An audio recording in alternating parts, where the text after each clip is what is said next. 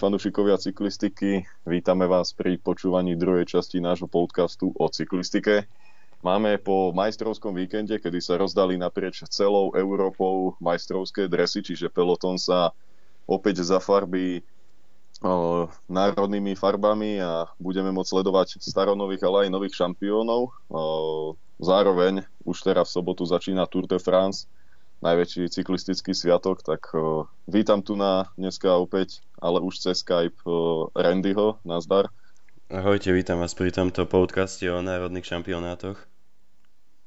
Takže ako už sme nejak uh, načali, tak dnešok hlavne budeme venovať uh, zhrnutiu národných šampionátov, aby ste vedeli, kto uh, vyhral v jednotlivých krajinách, ako to tam prebiehalo, ale najväčšiu nejakú pozornosť dáme určite československým e, šampionátom e, v časovke a aj v hromadných pretekoch vlastne, ktoré sa konali e, v nedelu a mohli ste ich sledovať aj prostredníctvom televízie.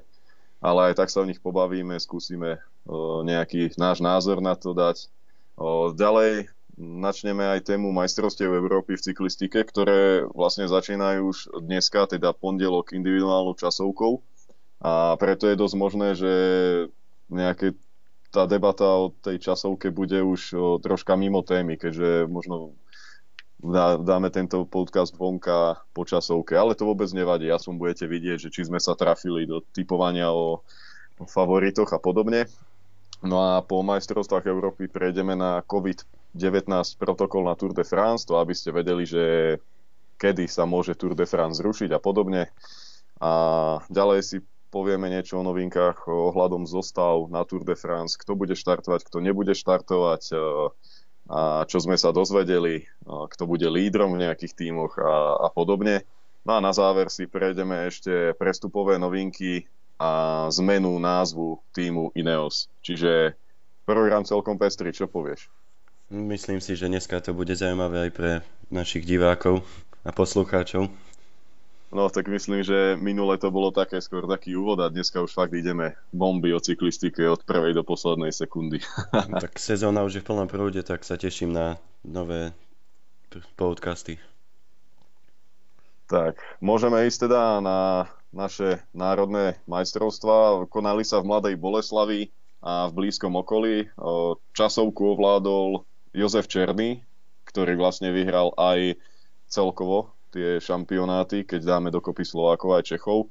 O, vlastne tak môžeme zrekapitulovať v rýchlosti Českú stranu. Jozef Černý asi najlepší tempár momentálne v Česku, ktorý sa už niekoľko sezón bije s Honzom Bartom o dresy. A aj na najväčších akciách sú vlastne oni dvaja, nie? Také ťažné konie české, o, čo sa týka časovky. Tak určite Honzo titul neobhajil, ale Černý je super tempár, ako sa vrátil CCC vtedy z Prokontinentálu si povedal, že sa ide vymakať a neskutočne natrénoval za tých pár rokov. Aj no tak akože aj v rámci ďalších pretekov to vidno aj ten jeho ťah, kedy on dokáže aj v takých klasikárskych profiloch naozaj tvrdiť muziku. Čiže naozaj Jozef Černý zaslúženým víťazom šampionátu. No a bronz ušiel Adamovi Teopalíkovi, pre ktorého ale prišiel veľký deň o dva dní neskôr. To ale o tom potom, aby sme nič nepredbiehali. O, medzi Slovákmi obhájil titul Jan Andrej Culi o, z Dukly a pred kolegom Martinom Haringom, ktorému nadelil viac ako minútu. Ale veľká bomba je, že na tretej priečke skončil amatér a milovník časovky Ronald Kuba. On vlastne si stavia bicykel, svoj časovkársky, trénuje časovky, zaujíma sa o všetko okolo časoviek, aerodynamiky a podobne. Čiže celkom pecka, nie? Že, že takýto chlapík sa dostal na medailu. Tak je to paráda, ale je to aj zároveň veľká rana, by som povedal, pre borcov z Dukly, že vlastne amatér, ktorý chodí do roboty, alebo takto ich porazí, no. Jasné, je to pravda. Ukazuje to na niečo, hej. No, akože môže byť, že vlastne trénuje len tú časovku a to by mohla byť nejaká výhovorka vlastne každého, ale to by sa nemalo stať, hej, na rovinu povieme. No a možno ešte tak na doplnenie, tak Ronald Kuba, on v Lani skončil v časovke 6, čiže si vylepšil svoje osobné maximum Takže gratulujeme mu touto cestou, neviem, či nás bude počuť, ale sme radi aj za ňo. Takéto príbehy máme, máme radi určite, však to je pecka. Mm, toto je neskutočný výsledok, ktorý sa zapíše určite do histórie slovenských šampionátov. No, no môžeme podľa mňa aj troška ženy o, prejsť. V ženách medzi Češkami zvíťazila Nikola Nosková, veľký talent, ktorý ale mal nejaké zdravotné problémy a teraz sa dokázala vrátiť nazad. O, Česko bude reprezentovať vlastne aj teraz na majstrovstvách Európy. O, je to vlastne mladá cyklistka, sympatická, ktorá patrí medzi top vrchárky svetového pelotónu. Za ňou bola Marketa Hajková a bronzová bola Teresa Korvasová. No a na slovenskej strane vyhrala Teresa Medvedová, ktorá vlastne ovládla aj slovenské hromadné preteky, čiže pre túto slovenskú cyklistku to bolo double.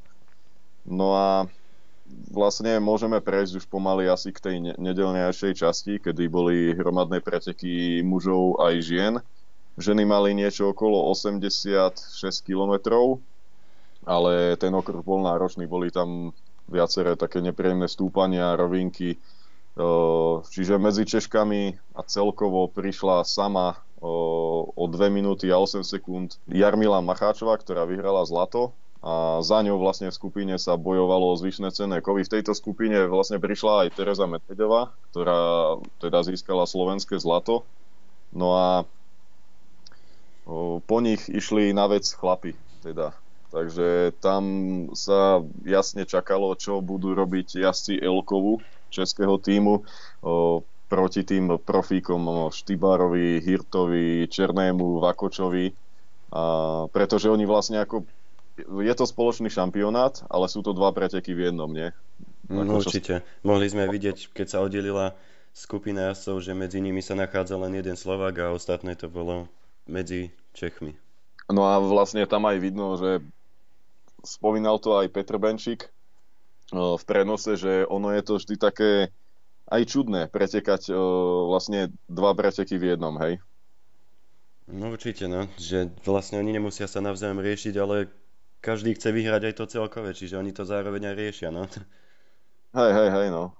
On práve narážal na to, že keď boli vpredu traja s Leom Kenigom a tuším s Denkom Štýbarom pár rokov dozadu, tak vlastne Peter Sagan akože odišiel a oni sa na seba pozreli a ako dali si signál, že proste on nejde o náš dres, hej, že kašlem ja na ňo, že proste ja ho nejdem vzťahovať, hej, akože on nás netrápi v tomto momente. No a teraz v nedelu sme vlastne opäť videli, že tí českí cyklisti sú na vyššej úrovni, nielen tí Volturovi, ale Elkov, Kasper, naozaj je to jeden z top tímov a vlastne asi najlepší nekontinentálny tím v súčasnosti ktorý poráža aj Volturové týmy v tímových časovkách alebo aj v pretekoch. Akože fakt, oni ukázali, že ich úroveň je vysoká a vpredu ostalo 6 cyklistov v závere z ich týmu, čo bola ako demonstrácia sily a to si zoberme, že neštartoval Honza Barta a Otruba.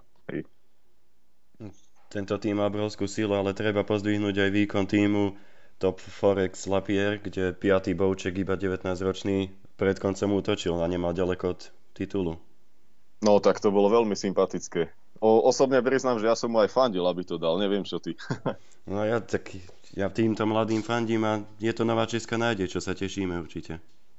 A ďalší vlastne z, z ich týmu o, tiež mladík o, Vojtech Žepa, tak ten tiež vlastne bol v úniku a celý deň ukázal, že má veľmi dobré nohy vlastne na konci tam ostal s Matejom Zahálkom, pri ktorom by som sa chcel troška pozastaviť. Pre mňa aj Matej Zahálka najväčší bojovník celého dňa a Elkov vlastne v ňom malo nejakú takú veľkú ťažnú silu. On bol v úniku, tým pádom nemuseli v skupine favoritov pracovať ďalší, hej, napríklad Hník alebo Schlegel alebo Ťoupalík nemuseli ťahať, lebo Zahálka bol v úniku. No a vlastne ešte pred finišom, on v poslednom okruhu pár kilometrov pred cieľom, dokonca v tom nájazde do Mladej Boleslavy ešte ťahal tú skupinu, čiže ako brutálny výkon. A za mňa je to o, možno taká rozhodujúca postava aj celých pretekov. Tak určite, že týmu sa lepšie pracuje, keď majú niekoho vpredu a nemusia kontrolovať závod. Čiže mm. mali to pod kontrolou, Elkov, ako každý rok. Majú druhý šampionát v rade, čo je pre nich asi veľká bomba. No jasné, akože veď počuli sme aj rôzne také názory, hovoril to aj Roman Kreuziger v Plzni, že proste ich tam je 10, 12 a to sa proti ním nedá ísť, lebo je to tým. Ale tak no, podobné to je vo Francúzsku, kde FDŽ malo včera 22 cyklistov a Julian Alaphilippe to spravil, ako to spravil. Proste nastúpil pár kilometrov pred cieľom a ak má na to človek nohy, tak ich dokáže roztrhať. Hej, to je jasné. To, že mu to nevyšlo a napokon vyhral Arno Demar, to je druhá vec, ale proste vždy je to len o tých nohách a o správnom načas- načasovaní a treba povedať, že vlastne títo chalani sú stále kontinentálni jazdci, to nie je Voltur. A keď si zoberieme, že v skupine e, favoritov nebol v závere ani jeden Slovák a pritom Baška so Saganom Jurajom jazdia Voltur, tak akože je to troška také, hej, že, že neostali s Elkovom. Proste Juraj Sagan vyhral štvrtý titul, Saganovci majú 10 titulov za 10 rokov, čo je totálna demonstrácia domácej scény, by som povedal. To je úplná dominancia, to asi ani v iných krajinách nikdy nebolo. A vyhral vďaka tomu vlastne, že dokázal uvisieť v tej skupine, keď sa rozdovali preteky. Potom tam aj pracoval, striedal tam a napokon prišiel do cieľa minútu a čosi po víťaznom Adam, Adamovi Čopalíkovi, ktorý ukázal, že má parádne nohy túto sezónu od tej vlastne korona pauzy dokázal vyhrať nejaké aj české preteky, aj Krakonošov cyklomaratón, kde porazil Honzu Hirta, Jozefa Černého a ďalších. Aj Roman Kreciger s Vakočom tam štartovali, čiže určite to nebolo prekvapenie pre mňa, že Teopalek vyhral. Čo hovoríš ty? Tak určite nie, no je to skvelý cyklista. A ešte trochu pre porovnanie medzi Slovákmi a Čechmi by som dal, že medzi Slovákmi Juraj Belan 10. dostal 12.37 minút a 10. Černý minútu 7, že aj tu je rozdiel, že vidíme tú kvalitu, že Češi sú viacej nabití a to pritom ešte prvý Juraj Sagan dostal od prvého Čeka minútu, čiže tá úroveň je úplne odlišná niekde, že sa to je to inde, no. A no. najväčší problém je podľa mňa v tom, že Česi majú tak parádny tým, proste ako je Elkov, potom tam majú ten Toporex, majú Duklu, oni majú aj Sparta Praha, Tufo proste, CK, Fanny Gastro, proste oni majú veľa tímov a tá konkurencia na domácich pretekoch je veľmi vysoká, tým pádom oni sa ťahajú. Kdežto u nás akože cyklistika nefunguje, poviem, hej. Proste tu na je to na pár tímoch mládežníckých, z ktorých vlastne ďalej už buď ide človek do Dukly, alebo sa vozí sám z domu domov a potom sa prihlási na majstrovstvá, kde proste nemá natočené potrebné veci v nohách, ako je rýchlosť, kilometre a celkovo. Proste tu na nám uchádza vlak. Nemáme základňu, to je problém. Preto som aj rád, že ten Ronald Kuba práve takto ukázal, že amatérsky sa dokázal pripraviť na takú úroveň, že obsadil pódiové umiestnenie. No. Len stále je to v časovke, vidíš. Že proste ako v, tom, v tých hromadných pretekoch je to veľmi ťažké, lebo aj tá pozičná bitka a podobne, veď vieš to, aj, však aj my, keď sme jazdili, najväčší problém bol v tom pelotóne nejak, nejak jazdiť a nestráca tam síly. Človek môže mať natočené v nohách, môže mať parádny výkon, ale raz, keď nevie pozične jazdiť v pelotóne, tak je to celé ťažšie. Vlastne tie lakte a tá rýchlosť v tom pelotóne a treba trénovať za motorkou, no. Že je to no. cítiť. No to ti no, nohy pripadajú ako ventilátor, keď ide za ušami ti to švíha. to, je, to je, no a vlastne o, ešte aby sme možno uzavreli a moc neodskakovali, tak Adam Teopalik v závere vsadil na dlhý šprint. Kedy si za chrbtom viezol Zdenka Štýbara, jazdca Deceuninck Quickstep, no ale ten mu nedokázal oponovať. Adam predviedol silný šprint a zabezpečil pre Elkov aj pre rok 2000 2021 vlastne až do budúceho júla, ak budú v normálnom termíne majstrovstva a nebude podobné šialenstvo ako tento rok, tak dovtedy budú mať e, v Elkove v držaní titul, pretože v Lani bol majstrom František Sisr, ktorý e, zvíťazil v šprinte tiež menšej skupiny. Ono to bolo veľmi podobné, by som povedal, tento rok. Boli to dva podobné scenáre, kedy prišla malá skupina a rozhodovalo sa v nej. Mm, určite, ale ako si spomínal, tak toto víťazstvo, ak niekoho prekvapilo, tak mňa vôbec nie, lebo keď si pozrieme Teopalíkové výsledky z tohto roka, tak to dokazuje jeho formu. Bol štvrtý na Czech Tour, tretí v etape a na Sibiu Cycling Tour bol tri razy pre desiatke v prologu, štvrtý, potom štvrtý a piatý v etapách, čiže dokázal, že na to má a tiež je to mladý talent český, 24-ročný a určite budúci rok bude pokúkovať po vyššej úrovni tímov. No samozrejme, no a vlastne na bronzovej priečke ja neviem, či povedať väčšine tretí Petr Vakoč v Česku, pretože v roku 2017 bol tretí, v Lani bol tretí za Sisrom, v roku 2018 mal ten fatálny pád, to všetci určite viete, kvôli ktorému vynechal celý rok a tento rok bol znova tretí. Akože kedy? Ako ja som normálne som mu to chcel aj najviac dopriať, aj vzhľadom na to, že ten jeho comeback po tom páde, kedy vlastne ho už odpísali všetci, že on nebude jazdiť, nedá sa dokopy 100%, tak ten majstrovský dres by bol veľmi pekný, si myslím, pre ňo. Bolo by to také završenie celého toho príbehu, že Petr Vákoč je nazad. Ale má bronzno. No, určite tento pretek šiel pekne, ale tak ešte je mladý a ako si hovoril, tak rešpekt po tom páde, že vôbec dokáže takto bojovať, kedy ho 3 štvrte ľudí odpísala, že on krúti na trénažére a leží doma v posteli, že to má tak špeciálne vymyslené. Iní by sa vzdali v tomto prípade, čiže za to tomu odkazujeme veľký rešpekt a držíme palci do budúcich rokov, že mu to vyjde. Toto by boli asi naše majstrovstvá, československé, ale tých majstrovstiev bolo vlastne cez víkend viacej.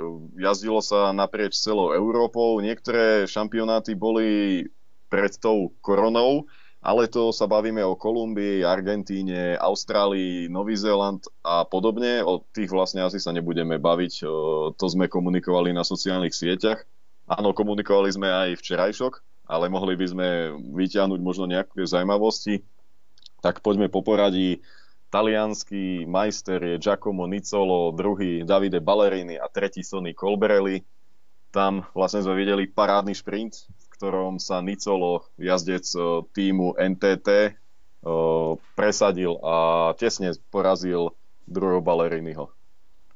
Tak pre Nicola je to druhý talianský titul v kariére Musím povedať, že tento jazdec má rýchlosť, ale v tých šprintoch nikdy nedosadzuje že je to skôr taký jazdec na pódium, by som povedal, keďže som fanúšik treku, tak viem, lebo tam jazdil. A je to stabilný jazdec, ktorý bude do peťky, ale na víťazstva moc nesiahal, ale tento rok je to už jeho tretie víťazstvo, čiže myslím si, že trochu mi tieto slova chce vyvrátiť. Hej, no tak uh, on vlastne prišiel do týmu NTT v roku 2019. Tam začali jazdiť, kedy sa ešte volali títo juhoafričania Dimension Data, ako ich všetci určite dobre poznáme. A slubovali si od neho prísun tých bodov, hlavne v hromadných dojazdoch. A ako si spomínal, v roku 2016 mal svoj prvý titul, o 4 roky neskôr teda 2020 druhý talianský titul a tento rok naozaj zbiera druhé, prvé miesta, veľa umiestnení v top 10, na Sanreme 5 veľmi dobrá forma. Pre mňa žiadne prekvapenie medzi Talianmi. Hm, to je tak, ako poznáme, ako som spomínal, tá desiatka to vždy zajde, či je Tour de France, či všetko. Čiže to je veľmi dobrý jazdec a má dva tituly medzi Talianmi, tak to je už veľká pecka pre neho, kde je konkurencia no, vysoká. Presne tak, tam je konkurencia obrovská. To, keby si len vybral 50 cyklistov najlepších, tak je to brutálny pretek. Keď Takže... si pozrieme aj tú prvú desiatku, no tak Colbrelli, Vendrame, štvrtý z Baragli, to sú všetko rýchlici. Demarky na dlhé úniky je neskutočný. Zatváral to Davide Formolo vrchár, čo je tiež asi celkom pre neúspech byť desiatý na takomto povrchu. V takom profile, no, to, je, to, je, to je pravda. Vlastne Formolo bol majiteľom talianského národného dresu doteraz. Áno, áno. Čiže po Formolovi preberá štafetu Giacomo Nicolo, ktorý môže svoj dres e, majstra ukázať už e, na nadchádzajúcej Tour de France. No a tam ja by som aj doprial takéto víťazstvo na Grand Tour, lebo ak si spomíname, tak na Gire ho raz disko, dali na koniec pelotónu vlastne po kolízii s Greipelom, ak si dobre spomínam. A som sa tam tešil, že ide už vyhrať, no. Tak jemu to není súdené. Ale zase on, on ten zelený dres môže ohroziť. On vyhral dva razy zelený dres na Giro a nevyhral ani jednu etapu. Áno, áno. To je taká srandička dva roky po sebe, ale tak on je taký odolný šprinter. Nechcem povedať, že ako Sagan alebo Fan Aert alebo podobne, ale vie prejsť kopce celkom dobre. A on, on tú konzistentnosť má veľkú a na Gire je to hlavne o to ťažšie, že tam sú kopce už prvý, druhý týždeň veľké a tí šprintery, oni odstupujú odtiaľ. To sme videli asi 3 roky dozadu, nie? Si spomínam, to tam odstúpilo 10 šprinterov zo dňa na deň. tam Ešte aj ostal. keď Kittel jazdil, tak odstúpil si, spomínam, že tam vyhral zo tri etapy. Áno, a odstúpil. To isté Greipel vtedy, Caleb Ewan a, a ďalší. Čiže Giacomo Nicolo, gratulujeme mu k tomu titulu a tešíme sa na tur. Budeme mu fandiť, aby sa presadil a konečne e, vyhral nejakú etapu na Grand Tour. No, môžeme ísť k Holandsku. Tak čo hovoríš? Je to démon, čo ten Van Der Poel? Naprostá dominancia z jeho strany. Minútu a pol, 40 km do cieľa zautočiť. To je c- novodobý. Freddy Merckx? Nie, No. to je Remko. No, to je akože, ja by som to povedal tak, že títo mladí doniesli parádnu vlnu do cyklistiky. Či je to Remko, či je to Wout van Aert, Egan Bernal, Tadej Pogačar, uh, Queen Simons, na to sa teším, jazdec treku. Proste to sú chalani, ktorí idú nás baviť minimálne 10 rokov, len už nech ten Matie vyhrá v tom Tokiu tie horáky, nech už vyhrá zase celý cyklokros celú zimu, ale už nech sa naozaj dá len na tú cestu, ja ho prosím. už ho chceme len na ceste, že by už ukázal, no. Tak môžeme povedať, že vyškolil tým Jumbo Vismy, piati ľudia v prvej desiatke a nestačilo im to. A siedmi vlastne v 17, lebo 17 ľudí len došlo, čiže to je pre nich asi nejaké sklamanie určite, ako by si ty povedal. Takúto chybu, že siedmi asi nevyuží toto. No tak akože ja som niečo čítal, o, vlastne nejaké tie hodnotenia pretekov. Van der Poel tam vychválil svojho brata, o, Davida a vlastne v týme ešte, oni boli traja totiž, ako Alpecin Phoenix tam mal troch ľudí, okrem o, Van der Poelovcov ešte aj Oskara Riesebeka a oboch vychválil, že mu proste niečo pomohli, ale že už dosť skoro tam ostal sám proti takej presile. No tak sa rozhodol, že využije ten moment a odišiel. No a Jumbo Visma, každý jeden, hlavne Timo Rosen, ten poved, ktorý bol tretí bronzový, druhý bol Nils Ekov, ešte aby sme doplnili zo Sunwebu, tretí Timo Rosen a práve on hodnotil, že kurník, ako takto si ho nehať a pri takej presile v skupine to bola veľká chyba. A Van Der Poel to zhodnotil tak, že ako sa mu podarilo odísť. No a on povedal niečo v zmysle, že no tak dal som do toho všetko. No a keď som počul alebo videl, že je to celkom dobré, je to nejakých 20-30 sekúnd, no tak som dal do toho všetko. Buď vyhrám, alebo potom nedojdem. No a jemu to vyšlo. Mne to pripomenulo tu jeho časovku z Amstlu miloročného, hej, kedy tiež bol v o, zadnej skupine a priletel tam ako hurikán ku Kviatkovskému a spol a nakoniec to ešte aj vyhral. Mne to, mne to bolo veľmi podobné včera. Sa teším už, ako si spomínal, keď sa už vykašle na tú horskú cyklistiku a pôjde už na tú cestnú, že už naozaj sa tomu bude venovať a nebude skákať, lebo určite aj to mu berie síly, že horská cyklistika je o výbušnosti, tu už sú to dlhé preteky, kde tú výbušnosť. Veď minulý rok na to určite doplatil, ak si spomínate na mestrovstvách sveta, tak tam zrazu skápal, no. Posledný kopček a on na to nemal. Nemá, nemá proste natočené tie veľké objemy, pretože on v zime jazdí vysokú intenzitu, v tom cyklokrose, kedy sa zvyšok cestných cyklistov pripráva v teplúčku dlhými tréningami na štart sezóny. Potom zase, keď o, oni oddychujú po klasikách, tak Van Der Poel ide svetové poháre proti Šurterovi, ktorému ako nakladal každý týždeň minulý rok. A potom proste po takto náročnej sezóne príde na majstrovstva sveta do upršaného Anglicka, No a tam akože zase tvoril preteky, bol tam odvážny, no a proste mu došlo. Bol tam hľadák a podobne, ale to je Matie, ktorého poznáme. Ono ináč, aby som ľuďom povedal, my, my si robíme srandu z toho, aby sa vykašľal na horskú cyklistiku. Je to super ho vidieť v troch rôznych disciplínach.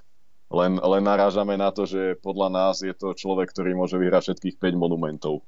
Tak ako klope na tieto dvere Filip Gilbert, ktorému chýba už len Milano Sanremo, tak podľa mňa Van Der Poel je akože človek a Remco Evenepoel, títo dvaja, ktorí môžu vyhrať všetkých 5, neviem, či by si ešte niekoho doplnil medzi nich. Mm, to sú výnimočné javy títo ľudia a keď ešte sme pri Van Der Poelovi, tak musím podotknúť, že asi aj Poulidor z neba sa na neho rád pozera.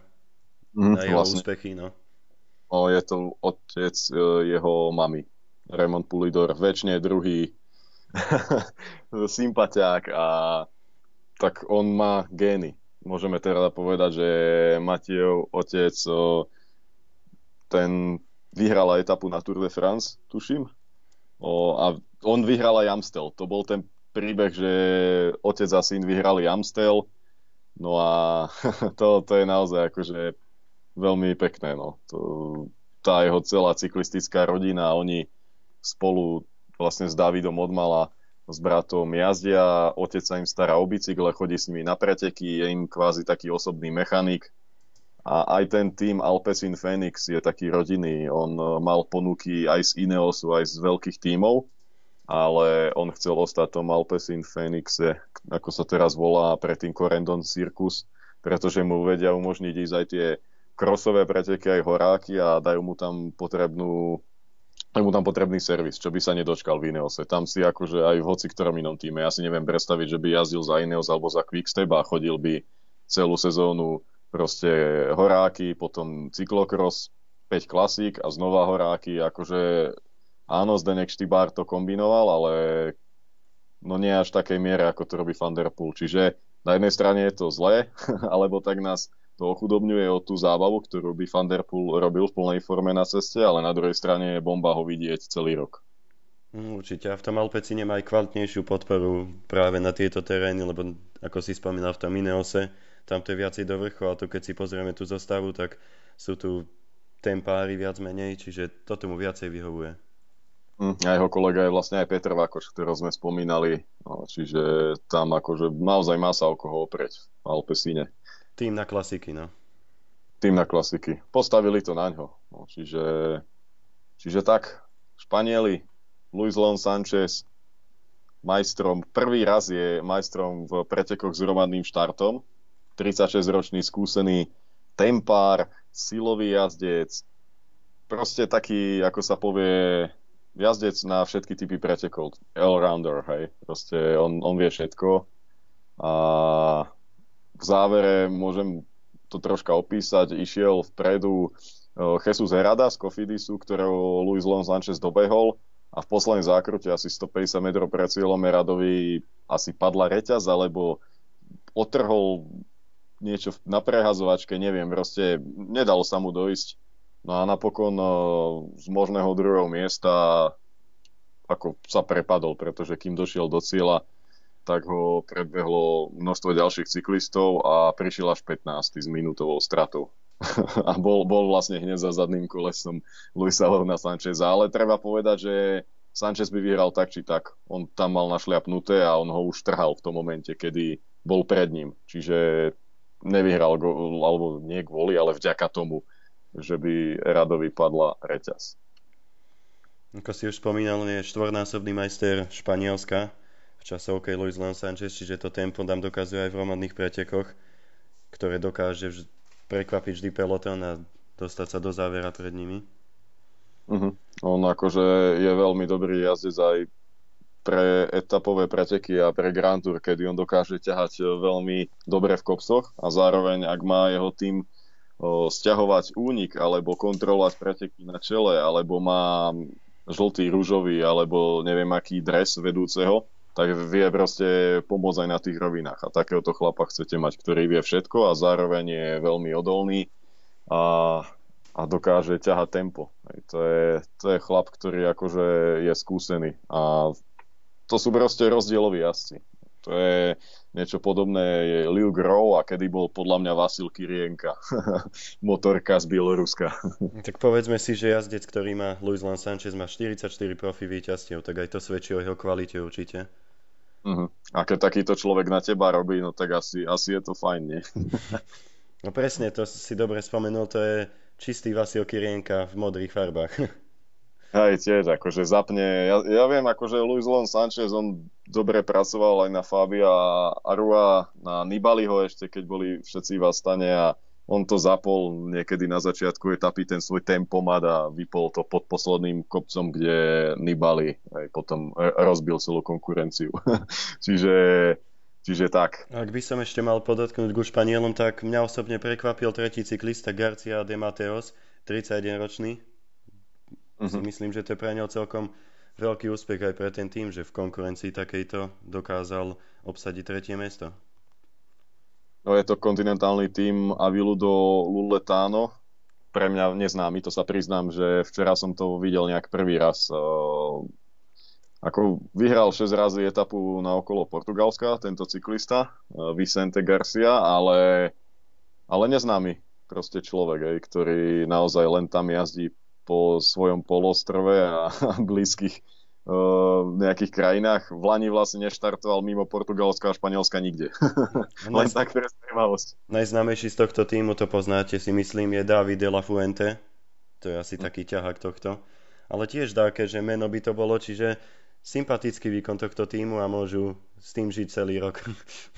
Jasné, ako medaila sa počíta. No. Ako ono, určite to bolo troška, nie že skreslené, nechcem nikomu brať uh, hodnotu titulov a neviem čoho, ale neštartovali tam niektorí španielskí cyklisti, uh, ktorí mali zakázané kvázi a podobne ako Roman, Roman Kreuziger tiež neštartoval na českých majstrovstvách e, kvôli tomu, že tým nechcel, aby sa napríklad nakazil, hej. Lebo to súvisí už aj ďalej s našou ďalšou témou, ale proste tie pravidlá pre Tour de France sú striktné. Tam akože dvaja v týme budú nakazení a končí celý tým. Čiže tam nie, že dvaja jazdci, ale maser a mechanik budú dvaja nakazení a dovidenia. No a toto nechceli riskovať, čiže chýbal Alejandro Valverde, e, chýbal Mikel a ďalší ale aj tak si myslím, že Luis Lon Sanchez bol najväčší favorit v tomto profile. Valverde tento rok o, nemal nejaké nohy, ale to už o tom sa nedá špekulovať a, ani hovoriť.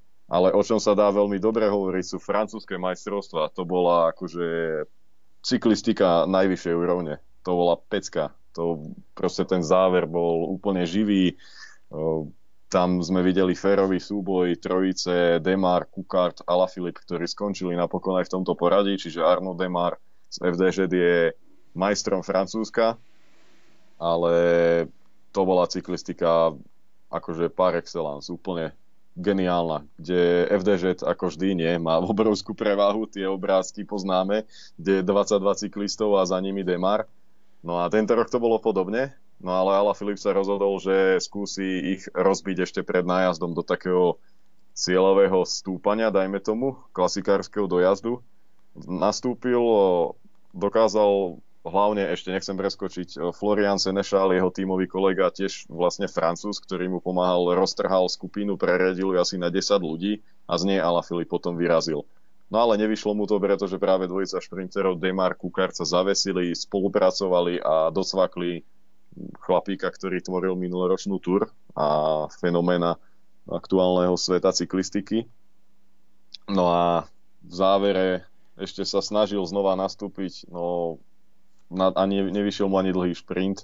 Demar si to postrážil a jasne potom vyhral. Čiže demonstrácia sily a hlavne aj formy Demarovi to ide v posledných pretekoch.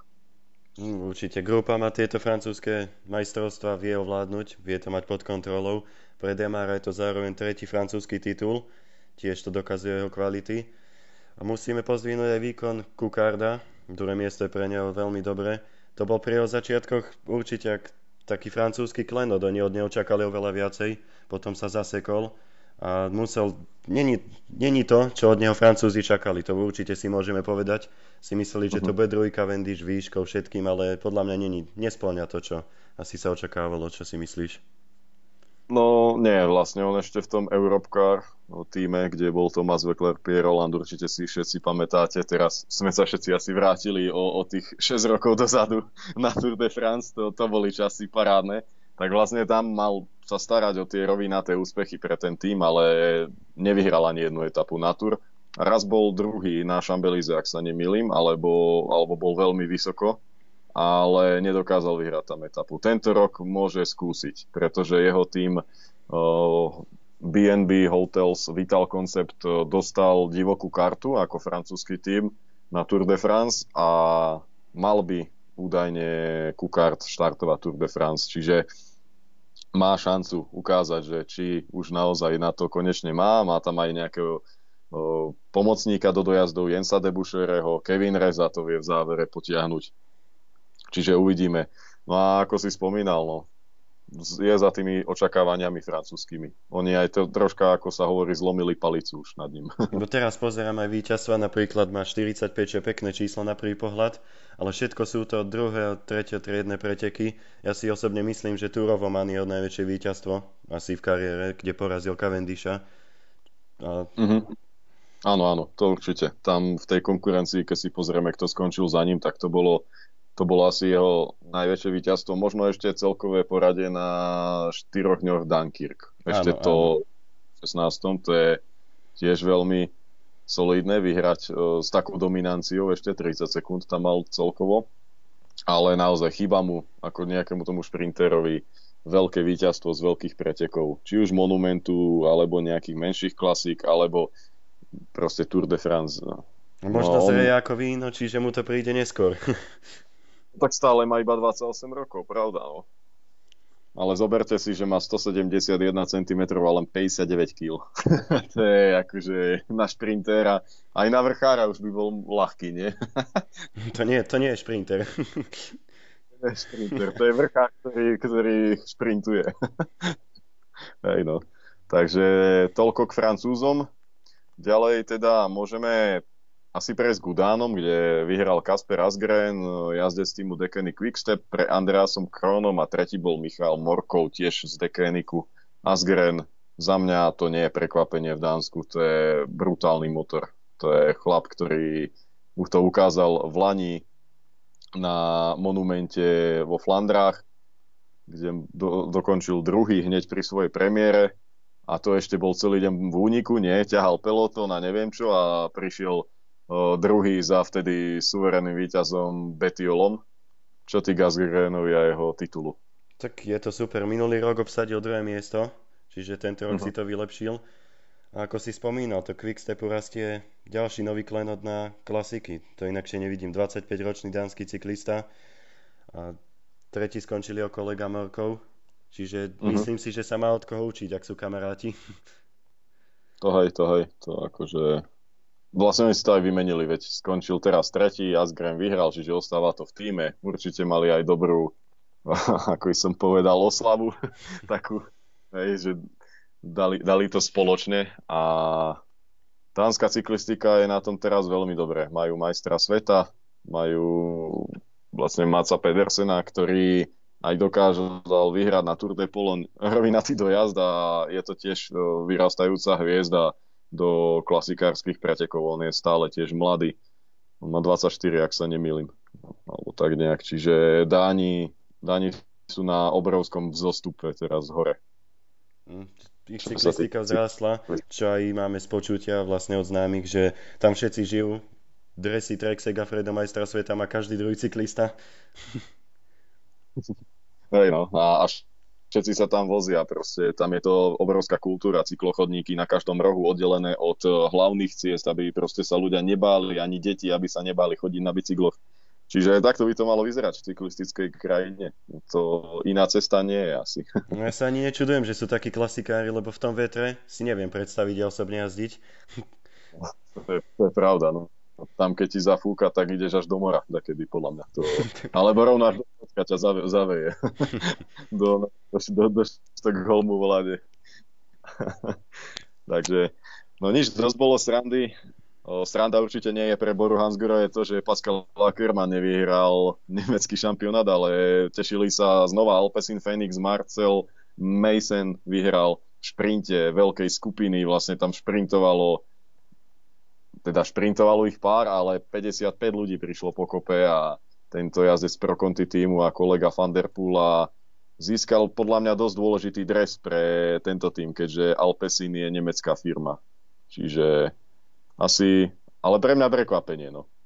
Prekvapenie je to veľké, ale ako si spomínal, pre tým je to veľký úspech a pozdvihnutie do nasledujúcej sezóny, že budú hmm. mať práve takýto dres a že hlavne to nie je len o Van Der Poolovi. Opäť to ukázali v Lani, Belgicko vyhral tým Merlier, o, ak si dobre spomínam, tiež z ich týmu, taký celkom solidný šprinter.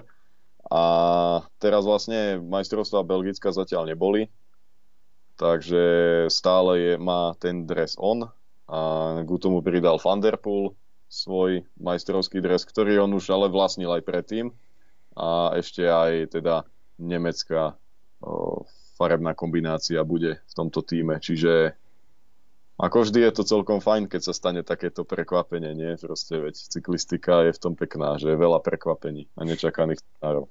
Bora je asi opačného názoru, toto je pre nich obrovské sklamanie. Ale aj keď tak ako pozerám, Ackermann ide s formou celkom dolu. No, na Sibiu vyhral dve etapy, ale tam nebola tá konkurencia dáka vážna. Na Tour de Pont tam sám Mats Pedersen v na tej etape prekvapil, čo bolo určite prekvapenie pre 90% fanúšikov. Ten jeho dlhý nástup, čiže Ackermann mal dokonalú pozíciu a nevyužil to. A zrazu druhé miesto na nemeckom šampionáte. No. Čiže Bora asi s Ackermannom spokojná nie, to si môžeme povedať určite. No, za, za posledné vredeky určite nie. No, túto sezónu Ackermann začal veľmi dobre, má aj pár výťastiev, patrí medzi tých najlepších šprinterov sveta, ale určite nemecký titul je nemecký titul a ten Bora určite chcela ako Volturovi nemecký tým, čiže pre nich určite to nebolo podľa, podľa predstav včera. No môžeme teraz už asi tak v rýchlosti zhrnúť e, ďalšie krajiny, ale to tak prebehneme. Rui Costa je portugalským šampiónom, asi tiež žiadne prekvapenie, on to už má tiež niekoľkýkrát, je to suverene asi aj historicky najlepší portugalský cyklista. A v Luxembursku vyhral Kevin Ženie pred Bobom Jungelsom a Jumpin Drakerom, ale hlavne tí dvaja prišli spolu, Kevin Ženie a Bob Jungels, čiže tam to bolo asi dosť tesné, čo? No tak bolo to tesné a Ženie sa môže pochváliť prvým víťazstvom profi svojim. Je to 23-ročný cyklista a je to poriadny skalp na domácom šampionáte poraziť Jungelsa, ktorý je veľmi skúsený jazdec. No a k Jungelsovi ešte by som doplnil takú zaujímavosť, že on vlastne vyhral predtým časovku národnú a bol to jeho šiestý domáci titul v jazde proti chronometru, čo je ako brutál. Hej. 6 razy vyhrať majstra krajiny v časovke. To je dosť dobré. Naprostá dominancia. Oh, a to Luxembursko je cyklistická krajina, majú veľmi dobrých cyklistov a on ich vždy dokáže tam poraziť. To je, to je fakt super, no. To je demonstrácia sily. A kto nepostrel na stránke, tak Jungels od budúcej sezóny už opúšťa tým a bude jazdiť za Ažduzar. Uh-huh, ktorý vlastne Ažduzar doplnilo svoj tým sponzorov Citroenom a ten rozpočet sa zjavne navýšil, keďže tam ide aj Greg Van Avermaet. No a potom uh, Norsko, Svenerik Bistrom, Majster. Um, za mňa akože úplne v pohode. Schvalujeme to. No ale v Polsku Stanislav Aniolkovský dal vlastne Šimona Sajnoka a Pavla Frančaka, dva známejšie mená. A je to tiež znova 23-ročný majster, čiže tento rok sú majstri veľmi mladí naprieč celou Európou, keď si to tak povieme. To sú proste, tá nová vlna ide zo všetkých strán, či kontinentálne týmy, lebo vlastne o, Stanislav Anielkovský jazdí za CCC, ale za to ich kvázi B, za development team, kde jazdia mladí jazdci, okrem iného aj e, Čech o, Petr Kelemen jazdí za nich. Čiže vždy je to fajn, keď títo mladí sa presadzujú a hlavne v konkurencii svojich krajanov profíkov. Takže gratulácia mladíkovi do Polska. Pre ňa je to určite veľké víťazstvo, ale keď si pozrieme aj tu jeho sezónu, tak dokazuje celkom dobré výsledky. 9. na dookola Mazovska, 3. Tour of Serkeland, čiže rastie uh-huh. Poliakom zase by som povedal nová hviezda.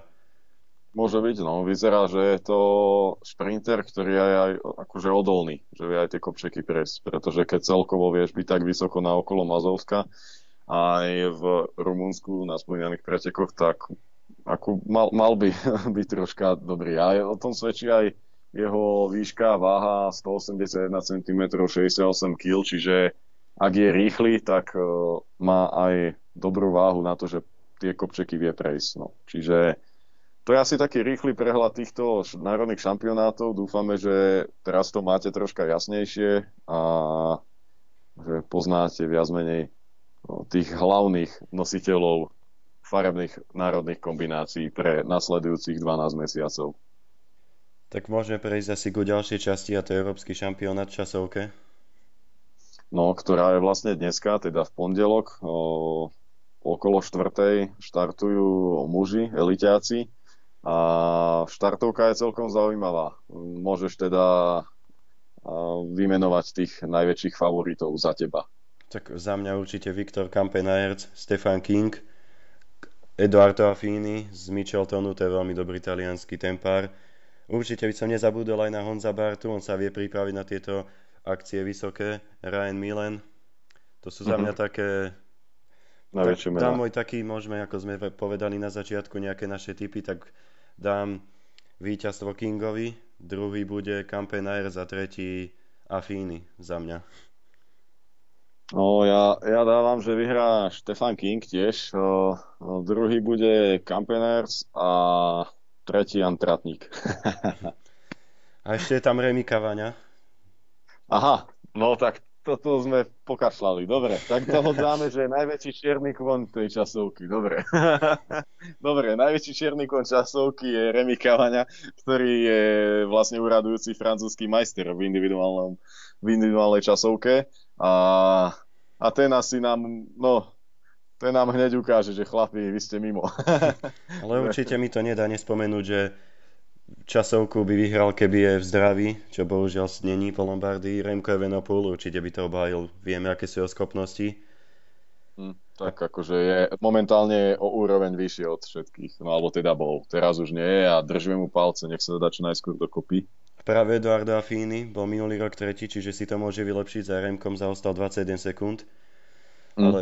A keď vlastne celý čas hovoríme o tých mladých jasoch, tak Eduardo Affini mal len teraz v júni 24 rokov, čiže ďalší parádny mladý tempár jazdec, ktorý má super výsledky a podľa mňa môže aj na klasikách v budúcnosti byť dobrý. Určite, aj to, táto časovka je krátka, na to, že sú to majstrovstvá Európy, tak len 25 km, čiže aj to môže zamiešať, že není to úplne do tempa, je to tak okolo pol hodiny, je to podľa mňa no. dosť krátke, čo povieš? Je to krátke a je to aj kvôli tomu vlastne, že tá sezóna je nabitá a sú vôbec radi z tej európskej cyklistickej uh, asociácie federácie, že vôbec uh, Európa sa tam niekde zmestila. Uh, rovno môžeme vlastne nadviazať aj v tom, že hromadné preteky sú len na 177 km, čo je tiež krátky pretek na to, že sa ide o nejaký ten prémiový dres. Ne? Akože zoberme si, že by majstrovstvá sveta boli pod, pod 200 km alebo pod 180 dokonca. Čiže je to kvôli tomu, že ten program je nabitý a vlastne je taká sranda, že majstrovstvá Európy sa tento rok idú vo francúzskom Plue, kde sa jazdí Bretagne Classic. Dneska je časovka, teda bavíme sa o pondelku. V, vlastne o deň neskôr je klasika, Bretan Classic a na, o deň na to sú majstrovstvá Európy v, s hromadným štartom, akože to je, to, to sa akože píše história troška. Lebo je to, je to sranda, no, že takto je to nabité. Volturová klasika na mieste konania majstrovstiev Európy a niektorí asi, ktorí idú klasiku, tak nepôjdu majstrovstvá Európy. akože to je sranda. A napríklad Rujkošta ide oboje. to je frajer. A, a najväčšia bomba a bombónik tohto celého je, že uh, Bretaň Klasik má 248 kilometrov a o deň na to majstrovstvá Európy majú len 177. Čiže je to sranda, akože. Takže, takže ako sme radi, že tá cyklistika sa aspoň takto vrátila a vedeli sme proste, že tam kvôli tomu budú nejaké takéto srandičky, aj, že niektoré preteky sa skrátia, niektoré sa dokonca spojili, ale sme radi, že teda v tejto dobe sa aspoň tá cyklistika ide a veríme, že nič nezabráni tomu, aby v sobotu sa odpálil najväčší sviatok a to Tour de France. Za mňa by som ešte niečo povedal k tej časovke, práve k tej dĺžke, že ja si myslím, že osobne je to veľká nevýhoda pre kampajnárca. To je motor, ktorý rozbíja sa až po 25. kilometri, čiže to by som asi z tej trojky teda dal vonku. pre Bartu to je tiež, podľa mňa už v tomto jeho veku veľká škoda, že je to také kratšie, lebo v 35 rokoch už tá rýchlosť asi nie je taká. A vieme, že on mm. tiež obľúboval tie dlhšie časovky na, na silovejšie, kde demonstrovalo sa to celé, celá tá výkonnosť. A Ale práve... tak je to čas, uvidíme. Tu práve to bude vyhovovať, ako sme spomínali nakoniec, Remimu Kavaňovi. No to je 25 ročný a to je na neho stávaná časovka. Aj tak on akože naozaj, ako sme spomenuli, teraz o, je čerstvým víťazom, veď vyhral o, francúzsky šampionát v časovke, ktorá mala 44 km, ale tak porazil tam Benjamina Tomasa z FDŽ o 6 sekúnd, ale následne už tretí Bruno Armirel stratil viac ako minútu, čiže naozaj forma je parádna. A Anthony Roa, ktorý pôjde s Kaváňom za Francúzov, dneska časovku, tak bol až 6 a dostal takmer 2 minúty, čiže to ukazuje, že Kavania má parádne nohy. Len tá časovka bola poriadne zvlnená a, a bolo to také silové Kavania je známy svojimi únikmi. Aj to on je, on je vlastne ten človek, ktorý dokázal v Lani na Vuelte prekvapiť, ak si spomínaš, celý peloton. Tam vlastne šprintéri dostali troška po očiach od A to sme hneď hovorili, že pustiť takéhoto človeka do úniku, tak to, to je vždy chyba. No. To si spomínam doteraz, ako tam... Ale tú etapu, tú celú etapu Dekenik dominoval, tretí skončil Štýbar a štvrtý Gilbert. Áno, áno, tam vlastne len druhý bol sám Benet a a nám sa naskladali potom aj jazdci celkovo poradia dopredu. Ale bolo to všetko spôsobené tým, že Remy Cavania tlačil na pílu no a jeho kolegovia to zozadu dobre postrážili. A vtedy sme chceli, aby Štýbar vyhral, čiže si spomínam, že kvôli Remimu nemohol nastúpiť tom kopčeku pred cieľom, čiže to bola zápäť aj pre českú scénu škoda. Hej, hej, to, to bolo také, také, že zároveň sme sa tešili, že, lebo ja mám vždy rád, keď vyhrá niekto z dlhého úniku. To asi má každý rád, je to, je to pecka, ale na druhej strane sme všetci prijali Zdenkovi vtedy. Čiže, no a možno ešte k tým hromadným pretekom majstrovstiev Európy, profil to bude ten, ktorý nahráva klasikárom, pančerom, ale aj odolnejším šprinterom, pretože v roku 2017 vyhral v Bretonsku spomienú klasiku Bretaň klasik Elia Viviani, čiže nič nie je nemožné. Dĺžka pretekov, ako sme spomínali, 177,5 km, ide sa 13 razy 13,5 km okruh. A za mňa najväčší favorit asi Greg Van Avermet, a následne by som spomenul Jaspera Stuyvena, Ruja Koštu, ale aj Arnolda Demara, ktorý ma akože včera ma presvedčil, že počúvaj, zaraď ma tam. ja by som dal aj toho Nicola s Vanderpoolom.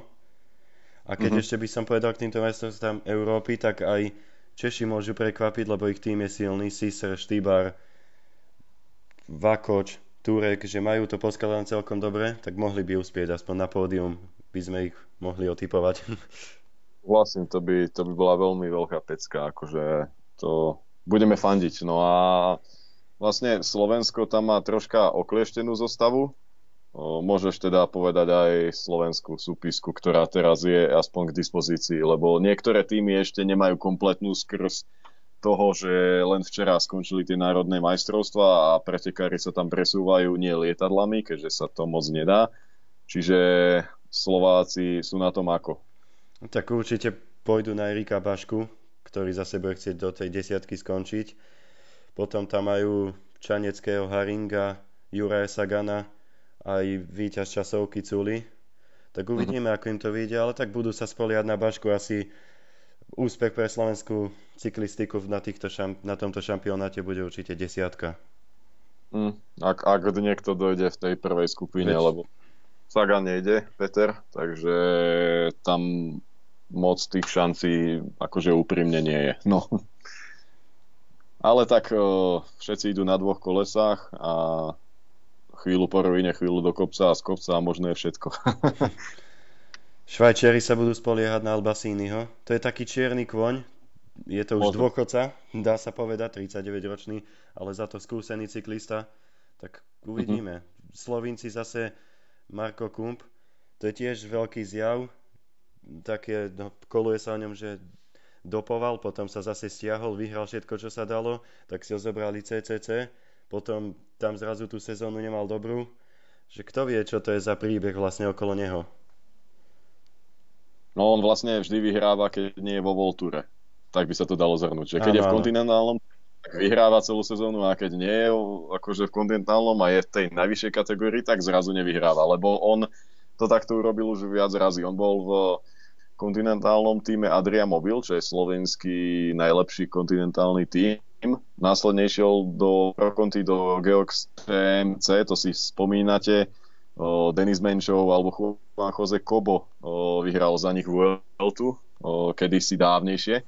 A následne išiel znova do Adrie Mobil, potom išiel do Volturu na dva roky, kde jazdil za Tinkov Saxo, potom zase kontinentálny, zase Voltur na dva roky a zase kontinentálny tým, čiže je to taký život na houpačce, ako sa hovorí. 2014 jazdil práve za Tinkov Saxo, to bola sezóna otrasná a 2015 prestúpil do Odrea Mobil a mal tam 17 víťazstiev v tej sezóne, čiže myslím si, že sa mu tam darilo. Potom 2016 ho zobralo Lampre, tam úspel iba na čínskych pretekoch, to v Shingai Lake a ostatok mal slabý, čiže radšej o príbeh nechajme otvorený. to možno ukáže budúcnosť. že čo to tým bolo. Dobre, takže to bola taká možno pre niekoho zaujímavá a možno niekto ani o ňom vôbec nevedel, čo je to za cyklistu. Tak no, ešte možno, neviem, Lotyši Emil Zliepin, za mňa také zaujímavé meno, Briti určite budú silní. Thomas Pitcock, podľa mňa ako celkom taký solidný cyklista, cyklokrosár, mladúčky tiež, ktorý môže sa pripliesť dopredu. A treba počítať určite aj s viacerými francúzmi, ktorí majú celkom nabitý tým. Takže, no, čo si myslíš ešte o Nemcoch? Majú Ackermana v tej širokej svojej listine, je tam Andreas Schillinger, aj Marcel Mason vlastne, majster. Tak myslíš, že Ackerman vydrží takýto profil? ten profil je celkom náročný na neho. Možno aj ten nemecký majster čerstvý mm. by, by vyzeral zaujímavé, ale asi budú stavať na to Ackermann, je to tak poskladané. Majú tam Rudigera Zeliga, to je čistý jeho rozbiehač alebo tempár. Bude to zaujímavé, no čiže v stredu 26. majstrovstva Európy o, vo Francúzsku, Bretonsku, v meste Plue, 77,5 km a viacero zaujímavých mien, čiže máme sa na čo tešiť. A ešte ak spomenú, tak Luxemburčan MP Draker by mohol aspoň mm-hmm. do mhm. desiatky. Bol tretí na luxemburskom šampionáte teraz. Pamätáme si ho všetci dobre za BMC, mal asi najlepšie svoje roky, teraz už si myslím, že už je po jeho najlepších rokoch, ale prekvapiť môže. Tá pamäť v tom šprinte mu zostala. To bol tiež taký jazdec ako Nicolo, keď sme spomínali, že vedel zajsť do tej desiatky ale bol to viacej taký silový, že prešiel tie kopčeky a vyhovovalo mu, keď mal pred cieľom nejaký krátky kopček a neprišli tam s ním čistokrvní šprintéri. On je aj vlastne robotník, on prišiel do Bory posilniť tým Petra Sagana na klasiky. On jazdí v Bore druhým rokom a bola to jasná posila zo strany Ralfa Denka práve do tohto týmu, ktorý, ktorý akože by mal na Sagana pracovať v klasikách. Áno, ako hovoríš, to, podľa mňa mu povedali, že sa s výsledkami môže rozlúčiť, lebo 2018 mal výbornú sezónu a zrazu 2019 už žiaden úspech, čiže ako hovoríš, to je čisto len tímový kolega ich, no. Na mhm. rozbiehanie uh-huh. a podobne. Do týmu Saganovho presne. Takže toľko asi k majstrovstvám Európy a nejakému prehľadu pred tým, čo čakať, čo nečakať a kto by mohol vyhrať a podobne. Takže od nás toľko a, a tešíme sa, že cyklistika je na dennej báze. Hm, ďakujeme, že sa nám to takto rozbehlo. Nevieme, či vírus tomu, či vírusu ďakovať alebo nie, ale zase takýto nabitý záver sezóny sme ešte nebali, čiže všetko je ako je, no. No, 100 dní a naozaj pomaly 500 pretekov za, za toto obdobie. Veď e, okrem Volturových pretekov sa môžeme tešiť aj na okolo Slovenska v septembri, kde sa možno aj s viacerými z vás uh, stretneme a ani o tom nebudeme vedieť. Tam vlastne sa začína v Žiline prologom a časovkou, uh, teda prologom a šprinterskou etapou a následne sa na ďalší deň uh, z, zo Žiliny štartuje ďalšia etapa, čiže v Žiline sa oplatí byť Našou ďalšou témou je COVID-19 protokol pre Tour de France. ASO vlastne v minulý piatok oznámilo svoje pravidlá a opísalo, čo hrozí jazdcom a týmom pri potvrdených prípadoch covidu. A celé to zároveň muselo prejsť francúzským právom, mal to pred sebou Emmanuel Macron, čo je prezident Francúzska kompletne celá vláda to musela schváliť a, a podobne ale keďže je to ťažisková akcia pre francúzsku ekonomiku a pre francúzských ľudí a proste pre Francúzsko ako také a hlavne celý cyklistický svet je závislý na tur, tak ja som nemal osobne pochybnosti, že by to niekto odpálil. takže v rýchlosti zhrniem nejaké najdôležitejšie poznatky a nejaký ten prehľad ohľadom tej situácie. Veľký problém je, že štartuje sa v Nice, kde je v tom departmente Alp Maritim najviac takmer prípadov potvrdených na 100 tisíc obyvateľov z celého Francúzska. Je to top 3 ohnisko v rámci covidu vo Francúzsku a cyklisti tu nás strávia viacero dní, keďže je tu na nielen prvá etapa, ale aj predstavenie tímov, deň predtým a podobne, čiže toto bude obrovská skúška, aby sa v tom NIS niečo nestalo, pretože okrem tej prvej etapy, tam je štart a cieľ aj druhej etapy a ešte aj tretia etapa štartuje z NIS, ktorá končí v Sisterovne. Čiže to bude ako veľká previerka. Doteraz mali COVID e, štyria cyklisti z Voltúru. Bol to Ugo Oul z Astany, ktorý bol pozitívne testovaný po Tour de Pologne. Potom ďalej Omer Goldstein z Israel Startup Nation, ktorý už pred Vueltou a Burgos, čo bola prvý pretek etapový po koronapauze, ale nie Volturovi, tak tam vlastne už nenastúpil, pretože mal koronu a Takisto aj dvojica z Ažduzar, Silvan Dillier a Larry Varvas mali COVID-19. No a čo na tur? Dva prípady pozitívne nákazy v týme, úplné nekompromisné vylúčenie celého týmu. Proste 8 jazdcov môže mať negatívny test, môže byť v pohode, ale kuchár a ja neviem, miestna upratovačka tímová budú mať COVID, tak celý tým ide preč. Toto je veľmi dôležité, aby všetci vedeli, že 8 jazdcov a 30 členný stav, každý z neho bude testovaný aj počas voľných dní, aj pred túr a podobne a pri každej nejakej pri každom nejakom signále, že by to tam mohlo byť, tak budú testovaní títo ľudia a z týchto aj e, ľudí zo stafu, ak niekto bude pozitívny, ak budú dvaja, končí celý tým. Čiže naozaj ako bude to budú musieť byť poriadne izolovaní e, cyklisti.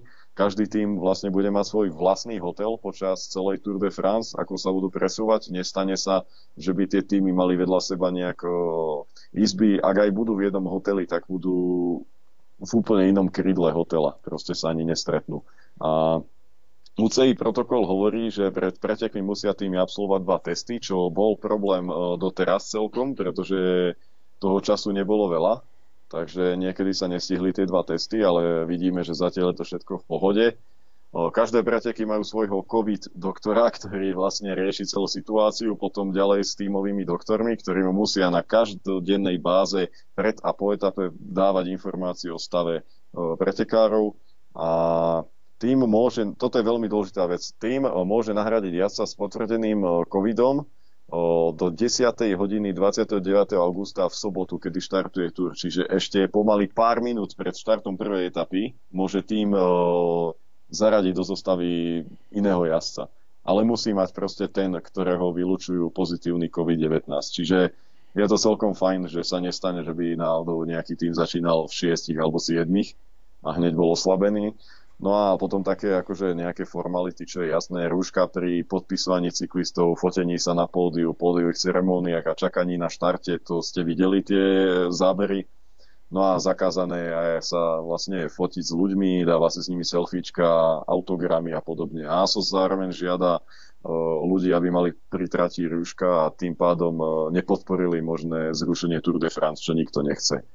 No a organizátori a, hlavne UCI pozorne sledujú tú situáciu v NIS, kde celá tá tur o, vypukne už v sobotu prvou etapou. Rovnako sledujú aj príchod druhej vlny a budú na každodennú situáciu reagovať naozaj promptne.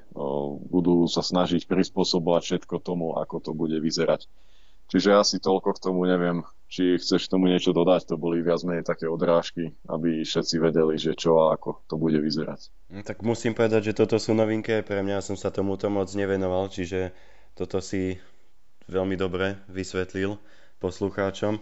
Tak svetová cyklistika, Tour de France potrebuje takisto ako aj francúzska ekonomika. Čiže myslím si, že na to bude a tak hádam to vírus nepokazí a môžeme sa tešiť na ďalší veľkolepý ročník. No.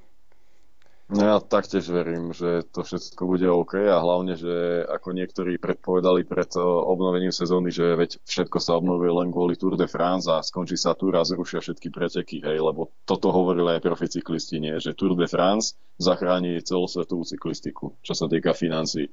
Tak dúfam, že sa dočkáme Gira, Vuelty a všetkých klasik, že proste po Tour to bude pokračovať ďalej aj napriek nejakej druhej vlne, pretože vidíme, že, že nie je cesta sa to ako nejak predtým skrývať. To proste nemôže to tak fungovať. Musíme nájsť nejaký spôsob, lebo, lebo čakať je nedobré. Čiže nie sme odborníci na to, toto bol náš nejaký v rýchlosti názor a môžeme ísť ďalej. Tak ako sme už so, spomínali, tak sobotu začína Tour de France, tak sa môžeme povenovať aj súpiske práve na tento pretek. Jan Hirt bude debutovať na Tour de France v týme CCC. Jeho nejaká úloha nie je jasná, proste CCC tam ide sa ukázať, pretože zháňajú sponzora, ktorý končí. CCC ako titulárny sponzor končí práve kvôli dôsledkom pandémie, kedy po celom svete zavrel tento obulnícky e, gigant niekoľko desiatok obchodov a povedali, že vlastne škrtajú svoje výdavky na šport. A tým pádom budú musieť aj títo jazdci, lebo vlastne iba Fana Vermed má podpísané viac menej odtiaľ, čiže sa budú chcieť ukázať a Jan Hirt má v nohách len tri pretekové dni. To je zaujímavé pre Tour de France po na pauze, pretože na Tour de Lán spadol a vlastne už ďalej na Dauphine sa neukázal, neukázal teda ukázal sa naposledy na českých majstrovstvách, kde pracoval pre Jozefa Černého, svojho kolegu z CCC a vyzeral celkom v pohode za mňa. Ja sa teším na jeho výkony v kopcoch. Čo ty? Tak dúfam, že ten pád ako moc nepoznačil, lebo vtedy si spomínam, že mal zakrvavenú celú tvár, čo mu nedovolilo ani na Dauphine ísť. Tak dúfajme, že pád moc, ako hovorím, nepoznačil jeho výkon a formu on má dobrú, on je dlhodobo stabilný vrchár, aj keď si pozrieme o parametre, tak výška 181 cm a váha 60 kg, čiže to je horský pavúk, no. Horský pavúk, no a hlavne určite si všetci spomínate na jeho parádne výkony na Gire, kedy aj cez Stelvio išiel parádne a hlavne minulý rok s Juliom Čikonem cez Mortirolo sa spolu preškrábali a skončil druhý v etape. Čiže Honza patrí medzi tých najlepších vrchárov sveta podľa mňa a a tie francúzske kopce, on sám hovorí, že by mu mohli vyhovovať e, viac ako, ako tie talianské ešte. Alebo, lebo on proste potrebuje dlhý pravidelný kopec a, a to splňajú francúzske stúpania. A vlastne tohto ročná tur o, je jedna z najťažších v histórii.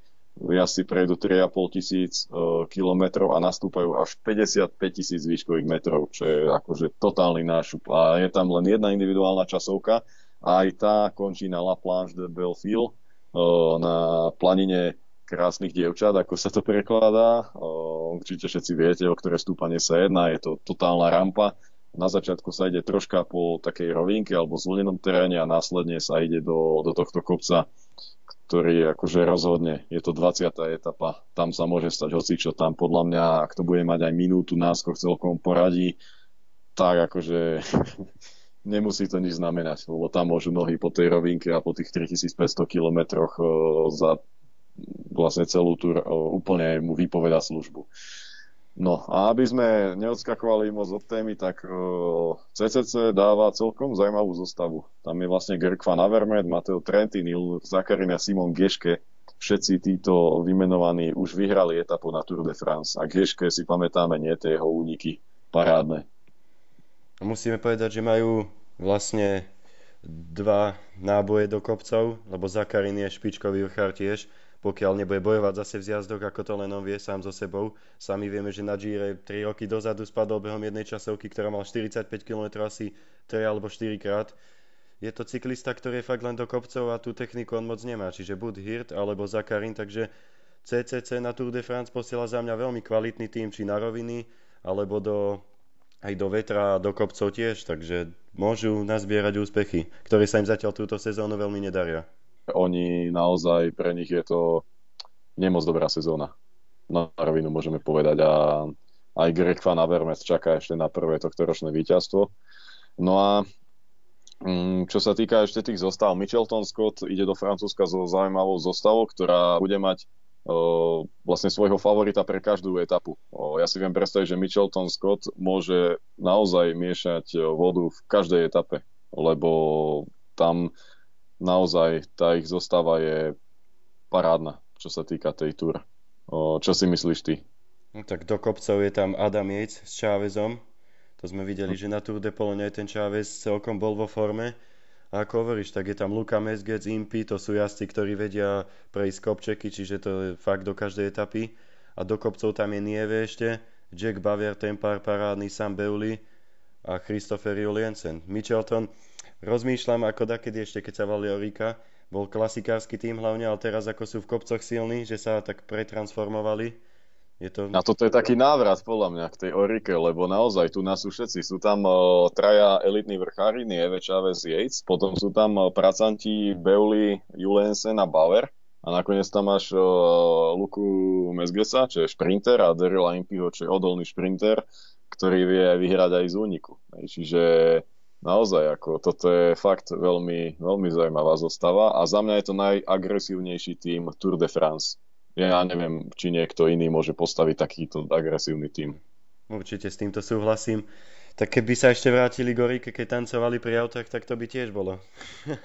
to, by, to, to by mohli, no ak vyhrajú tri etapy a budú mať žltý dres a bodkovaný a neviem aký, no tak podľa mňa budú tancovať. no a veľká vec je, že vieme súpisku Jumbo Visma Takže to asi sme na to všetci čakali, ako to nakoniec poskladajú, keďže Steven Kruiswijk uh, má zlomené rameno a neprestaví sa. To je úplne veľká rana pre Jumbo. Konec koncov možno to pre nich bude troška aj mierne víťazstvo, že Kruiswijk, ak by sa dal teoreticky dokopy, tak na Vuelte bude oddychnutý a bude môcť tam jazdiť. No čiže Primož Roglič, uh, jasný líder za mňa. Uh, Tom Dumoulin, druhý hlavný chránený jazdec, taká záloha. Následne je tam mm, veľmi dobrý George Bennett, ktorý má parádnu sezónu. Sepkus, to je, to ste videli na Dauphine, čo robil pre Primoža. No a Robert Hessing, dlhoročný skúsený vrchár, pracant, ktorý už uh, akože odišiel od nejakých ambícií uh, byť v top 5 alebo v top 10 na tur a robí na svoj tým. No a Wolfanart, Tony Martin a Amund Grendal Jansen, tak títo akože vedia to roztrať na vetre, vedia zalepiť dieru nejakú, ak náhodou Roglič bude mať defekt a podobne, čiže za mňa Ineos versus Jumbo Visma, oba týmy sú na chlb rovnaké, čo sa týka tých, tej typológie tých jazdcov. Jumbo Visma, keď tak naozaj čítame tie mená, tak tam poslali všetko, čo mohli, svoju extra klasu v tomto rozdiel medzi Ineosom a Jumbo Visma, že Jumbo Visma sadili na Tour de France úplne všetko. Ineos má ešte aj na Giro a na Vueltu silných jazdcov, tak uvidíme, čím to vyjde, lebo fakt do tých kopcov taký tým, Sepkas to je takého domestika mať v týme. Spomíname si dva roky dozadu na útahu, keď ho nikto nepoznal, tak úplne všetkých zdeklasovalo dve minúty. Tam som osobne sám som nevedel pomaly, kto to je a zrazu Herman sa s Heigom tam vyškolil Čiže ja si myslím, že Ineos po dlhých rokoch bude mať fakt, že supera veľkého. No a bude to, bude to úplne super a ja si hlavne myslím, že Jumbo Ineos sa budú medzi sebou mastiť a predstav si teraz uh, Mannyho Buchmana, Richie Port, Bauke Molema, Nairo Quintana, Thibaut Pinot, proste tam akože môže byť sranda. Mne to vieš, čo pripomína minuloročné Giro, ktoré sa takto isto nieslo. Bolo to Roglič versus Nibali. A oni proste sa tam na seba kúkali mali tam slovné nejaké prestrelky, nie, počas uh, aj etáp, aj po etapách, odkazovali si tam niečo. A kto z toho vyťažil? Karapas. Hm, že Takže... niekto nový. Mohli by sa to aj kľudne aj Francúzi dočkať. Videli sme na Dauphine, že Pinot má tiež parádnu formu, takže kľudne aj on môže z toho vyťažiť, ako hovoríš. No, kde sa dva bijú, tretí vyhráva a na tejto túr to môže byť, že nie tretí ani štvrtý, ale ten piatý môže vyhrať, lebo táto túr je ako poradne našlapaná a ja sa teším na Naira Quintánu, ktorý má parádny tím. O, vlastne tí tiež už by mali byť potvrdení, čiže Quintana, Anacona, Bargil, Dyer Quintana, Diego Rosa, akože to sú fakt silní vrchári. A Nairo konečne bude môcť mať akože 100% istotu, že nikto v Movistare ho nezačne stiahovať. Čo je akože minuloročná celkom taká sranda. Určite ste všetci videli na Netflixe seriál Movistar. A keď sme už pri Movistare, tak s nimi veľmi úzko súvisí aj Mikel Landa, ktorý odtiaľ odišiel. Teraz jazdí za Bahrain McLaren a práve Bahrain McLaren robil prekvapivý ťah, keď nezobral Cavendisha, ale to sa asi aj čakalo, lebo Mark po tých zdravotných problémoch minuloročných nemá takú výkonnosť a už, už je to akože koniec viac menej kariéry za mňa ale hlavne nezobrali Dylana Toinsa, parádneho vrchára a klasikára, ktorý by vedel v tých etapách čo to porobiť, ale je to jasný signál, že Mikel, tento rok je to všetko na teba, my ti dáme ľudí, ktorí ti pomôžu a ideme, ideme na teba. Čiže Landa je podľa mňa rád, nie celkom. Aj ten tým, keď si prečítame, čo okolo neho, tak taký nemal, že bol čistý líder, to on ešte chudák nezažil, ako sme sa aj bavili dakedy tak to je top 3 vrchár určite. S Fromom by sa bez problémov naháňal, ale nemal nikdy na to tým, vždy musel pomáhať Aruovi a týmto, tak na ňou bude robiť Wout Poels, Rafael Valls, potom tam má Mohoriča na vietor, na roviny, na všetko, Marko Haller, ten mu pomôže v súbojoch, potom tam má McLaren, vlastne Colbrelliho do šprintu, ešte tam je Damiano Caruso a Pelo Bilbao, čiže oni sú do kopcov vybavení neskutočne. Budeme hm, držať Landovi palce, niek tú trojku už dá. A za mňa, za mňa je Landa čiernym koňom pre celkové poradie, pretože väčšina ľudí vraví, no Bernal, Dumoulin, Roglič, Pinot, Quintana, hej, bla bla bla, ale je tam Landa, na koho sa zabúda. No ale keď sme už pri týchto nomináciách, tak podľa mňa najlepší tým do kopcov má e, Education First, je tam Uran, Betiel, Karty, Higuita, Kekulejre Martinez, Fangarderen a Nelson Pavls. Čiže okrem Kekulejreho sú všetci v super kopcoch, takže zaujímavý no. tým si myslím. No akože, ak to bude líder, Iguita, Martinez alebo Uran. Uran má skúsenosti, Iguita je mladý a je to taký nový Valverde, by som povedal, lebo má dobrý šprint a vie prevesť kopce a Martinez vyhral Dauphine. Kto za teba by mal byť z nich líder, z týchto troch Kolumbícov? Ja by som dal šancu určite buď Martinezovi alebo Higuitovi. Za mňa. A, ja, ja, rovnako a s tým, že Martinez bol vyrovnaný na Dauphine a, a bol konzistentný, čo na tur potrebuješ, aby si bol každý deň vpredu a vyvaroval sa nejakým chybám, čo sa Iguitovi moc nepodarilo. Jediná nevýhoda tohto týmu, že fajn, že všetky mená do kopcov, ale okrem Kekulejreho na rovinu, že keď sa bude niečo diať na vetre, tak moc toho nenamútia. Fangarderen to veľmi nepomôže. No, ten chudák ešte, aby nespadol znova. No toto, že to je taký smolný jazdec v treťom týždni. Na jemu no. šancu nedajú, no to už majú okúkaného. To už, už, on už si to odpísal za svoje minulé pôsobenie. Čiže zatiaľ toľko ku Tour de France. Môžeme prezradiť, že chystáme niekedy štvrtok, možno v piatok veľký preview pre Tour de France, kedy sa pozrieme na etapy, na jazdcov, na týmy, uh, na, na tie dresy, kto by mohol vyhrať čo a podobne. Čiže bude najbližší podcast venovaný 90% Tour de France, čiže na to sa môžete tešiť. A na to sa tešíme aj my. Tak ešte k poslednej časti môžeme prejsť k prestupom. No, tak asi najväčšia bomba je to, že dvojičky jejcovci sa rozdeľujú. Adam sa upísal do Ineosu. Pre mňa akože škoda, ale zase chápem ich, že sa chceli rozdeliť, lebo oni si viac menej tam akože skákali do kapusty, nie? Keď obaja potrebovali jazdiť celkové poradie. A vlastne oni sú dvaja, sú to bratia a majú rovnaké tie predpoklady. No Čiže tak... takto sa to rozdelí no a budú proti sebe súperiť. Za mňa je to obrovské sklamanie, že išiel práve do Ineosu, kde ja si myslím, že zase sa tam bude byť 5 jazdcov a nedostať ten priestor a podľa mňa ako vo futbale, keď United pohlí, pohltí hráčov, tak tu Ineos jeho pohltí, že už nebude mať takú voľnosť, ako mal Micheltone. No jasné, akože a hlavne zaráža ma troška na tom, že tam išiel celý ten príbeh, pretože Ineos chcel oboch jejcovcov, keď oni vstupovali do World Tour cyklistiky ako úplne mladí chalani. A vtedy akože oni dvaja mladí Briti nešli do top britského týmu. A teraz proste Adam sa rozhodol, že tam ide. Ale tak zase, no, dá sa to asi chápať. Chce byť v najlepšom týme a asi mu aj Brailsford niečo sluboval. Čiže asi toľko uh, k týmto dvom jejcovcom.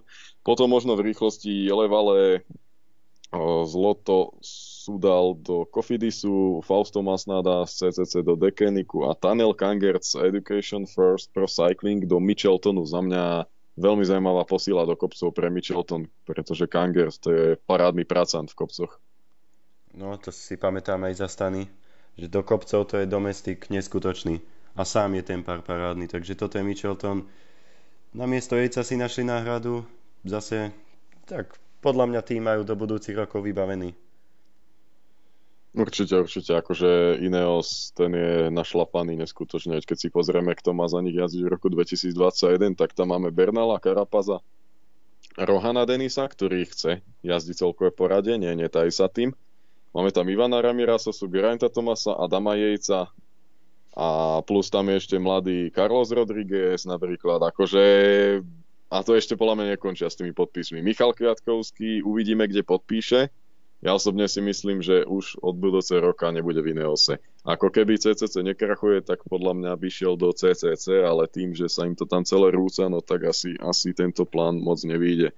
Čiže čakáme ešte aj v rámci týchto prestupov na oznámenie veľkých mien. Proste tam sú voľní jazdci, ktorí, ktorí majú parádne palmare výsledkov a podobne, takže tam ako som zvedavý napríklad naozaj na toho Kviatkovského, že kde zakotví a nedokážem si to nejak ani typnúť, že kde by mohol ísť. Ďalší na rane je Rafal Majka, to sa tiež hovorilo, nie, že C to tam takto celé zapadlo však, že Majka aj Kviatkovský končia v rovnakú dobu o, v svojich tímoch, že by mohli ísť teda Gunim. No, čiže uvidíme, kde skončia. Pre CCC toto je škoda vlastne, bo oni dva roky nejazdili nič a ten tretí už si presne chceli vybojovať svojich jazdcov, mal tam ísť aj Goláš. Je to mm-hmm. škoda, že prišiel im tento vírus, lebo tá tretia sezóna mohla byť tá kľúčová, kde by už sa zaradili medzi top 5 tímov, keby má, kto má v týme Majku Kviatkovského, tak to je silná no, zbraň. Jasné, jasné, no a hlavne domáci tým, domáci jazdci, proste to by bolo pekné. Nož, uvidíme, ako to bude s tým CC a o, aj s Majkom a Kviatkovským. To je celkom také zaujímavé do ďalších dní a týždňov podpisovania jazdcov. Tak na prestupom období sú najviac aktívni jednoznačne Izrael Star, Startup Nation. Má získal Impiho, Karl Frederik Hagen, Froome. Čiže ja si myslím, že tento tým do budúcich rokov Patrick Bevin tam ešte prišiel z CCC. Michael no tak oni majú peniaze, no, akože. Oni majú veľa peňazí, pretože ich majiteľ je vlastne o, Kanadian e, židovského pôvodu, ktorý má veľký vzťah ku Izraelu a podobne a on je ako obrovský miliardár, hej, čiže čiže on e, aj v tejto korona nejakej kríze nemal problém zaplatiť firma a to bolo rozdielové. Proste tam on mal ako jeden z mála na to peniaze. Mimo iného sú asi aj ako jediný, nie? Tiež tento tým má pekný príbeh, ako sa z kontinentálneho týmu budujú, budujú. Tak aj Michael Woods určite veľmi dobrá posila. To je jazdec do kopcov, do klasík. Čiže teším sa na tento tým budúci rok. Takisto aj ja. Som zvedavý, no. Čo z nich bude. CCC ešte, keď už sme pri nich, tak Šár spolu s Fana Vermetom odišli do Ažduzar, ktorí budú mať nového sponzora Citroën, ako sme už spomínali. Potom Ivan Garcia Cortina do Movistar odišiel, čiže celkom slušná posila. Ten išiel z Bahrajnu však. Áno. Potom Bardet, to je asi také najväčšie meno prekvapivé, že odišiel z francúzského týmu do Sunwebu, za mňa. Uh-huh. A vlastne Sunweb tým pádom tam akože našiel niekoho na celkové poradie, lebo ako odišiel Dumoulin, tak sa im to tam celé rozpadlo, lebo oni začali stavať tým okolo neho. Kvôli tomu si skoro rozhádali aj Michaela Matthewsa, nie? A proste zrazu im odišiel Dumoulin, ktorý zrušil zmluvu, proste ja idem do Jumbo Visma. No a teraz majú konečne tam niekoho na celkové poradie. No uvidíme, či to Bardetovi sadne, lebo Francúzi sú známi tým, že oni mimo svojho prostredia francúzského Vieš ako. To sú no. Francúzi, oni sú Veď patrioti a, a a proste potrebujú sa baviť francúzsky a mať všetko po svojom. Kto vie, no bude to zaujímavé sledovať, ale Bardet e, je tiež ten, ktorý nesplnil očakávania Francúzov a tu na je to podľa mňa preto odchádza, aby nebol pod takým drobnohľadom. Vieš, lebo keď odíde z toho Francúzska a bude proste jazdiť za Sunweb, tak akože tie francúzske médiá nebudú mať na ňo taký dosah, lebo športoví riaditeľia nebudú francúzi, majiteľia nebudú francúzi a podobne. Sponzory nie sú francúzski a, a ideme ďalej. Proste Bardet tu na vidím, že spravil presne toto, troška sa stiahnuť, aby na ňo nebol tlak, lebo to bol ten, ktorý mal vyhrať Tour de France, hej, to bol aj Pinot, to bol aj Pierroland, to bol aj o, Julian Alaphilippe, to je proste každý mladý francúz, ktorý nejak vyskočí, tak ide vyhrať Tour de France, no a aj Pinot, ak si spomínaš, tak on to isté viac menej spravil, lenže nemenil tým, ale zmenil zameranie. On, išiel Giro Italia. Hej. Proste on sa stiahol z Tour de France, lebo už mu to nejak išlo cez hlavu. On nedokázal jazdiť kvôli tomu, že všetci na každom rohu vrajili, že ty ideš nám vyhrať ako prvý Tour de France od Čias Inolta. Hej. No, čiže Čiže asi tak, títo Francúzi to musia mať neskutočne ťažké. Taká silná cyklistická krajina čaká tak dlho na domácom preteku na celkový víťaza, že tam naozaj už len sa dieťa narodí a má na sebe o, nejaké žlté dupačky a už vravia, že ide vyhrať Tour de France, no ako to musí byť brutál. Ďalší na rade z Francúzov je David Gaudu, od ktorého sa bude očakávať. A ešte také asi už ukončíme za chvíľu toto prestupové. Najvie- ešte do Bory odišiel Nils Polit. No, ja si myslím, že on si nepustí svoje miesto na klasikách, čiže so Saganom kto vie, ako sa podelia, lebo Nils Polit je parádny klasikár, tento vysoký, s povestným svojím úsmevom alebo grimasou. Tak ja si myslím, že Bora, neviem, ako to porieši. Čo si myslíš? To som aj ja zvedavý. Peter tam má zmluvu ešte na budúci rok.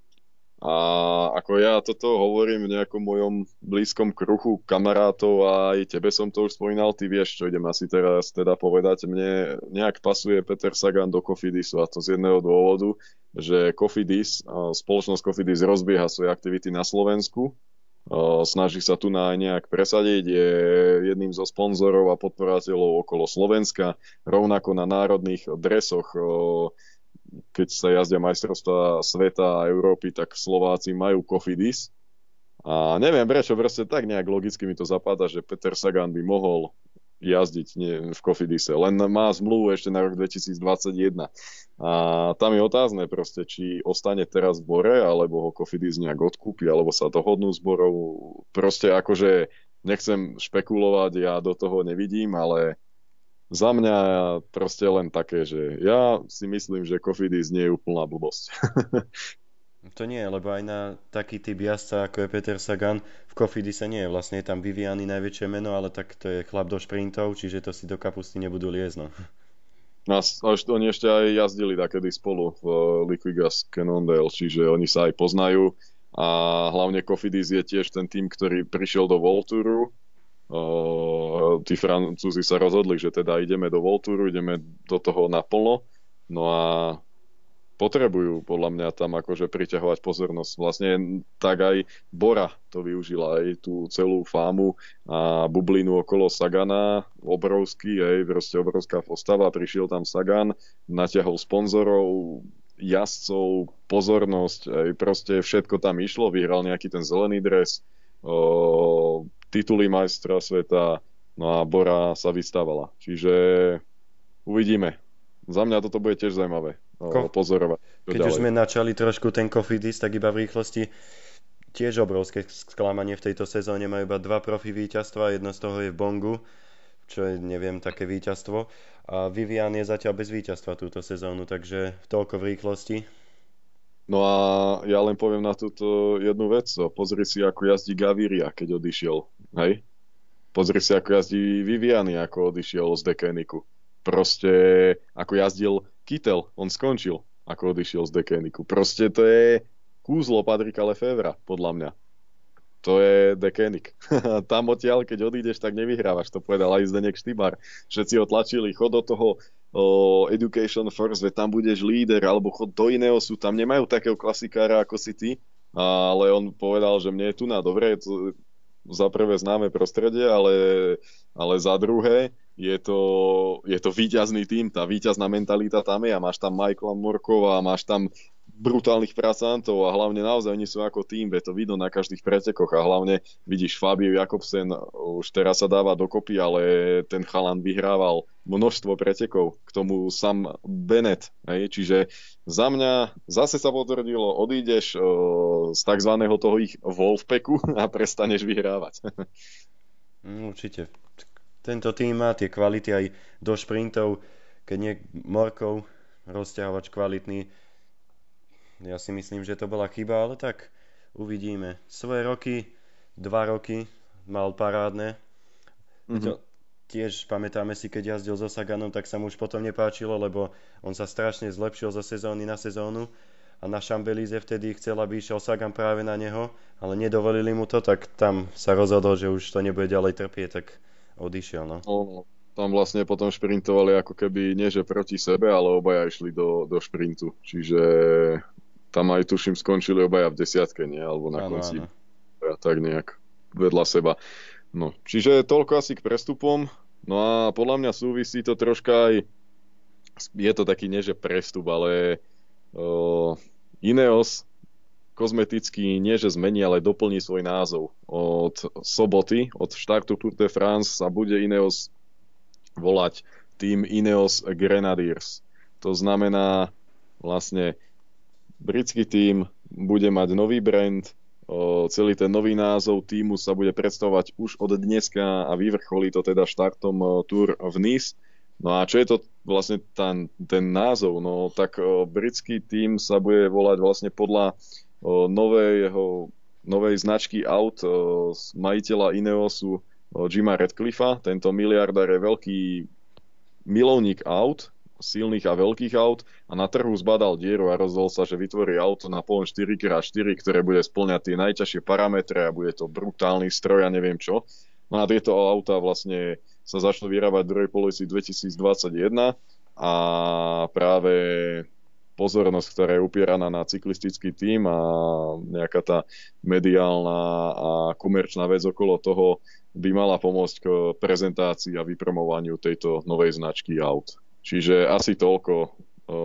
Som zvedavý teda, že či budú aj meniť nejak design dresov. Čo si myslíš, zmenia to nejak? Lebo ja som videl, keď vlastne Bernal, Froome a Thomas hovorili o tom, že kto ide na akú Grand Tour, tak ak si, ak si si všimol, tam mali také trička, kde mali o, už také nejaké logo tejto novej firmy na výrobu aut. Tak ja si myslím, že takú zmenu tam urobia. Každopádne ale či bude nejaká výrazná, alebo zostanú v týchto farbách, ale zmenu za mňa osobne si myslím, že urobia. No tak hlavne oni to zase vedia potom predať, ale aj nové dresy, budú ľudia si to chcieť nakúpiť a bla bla bla, čiže...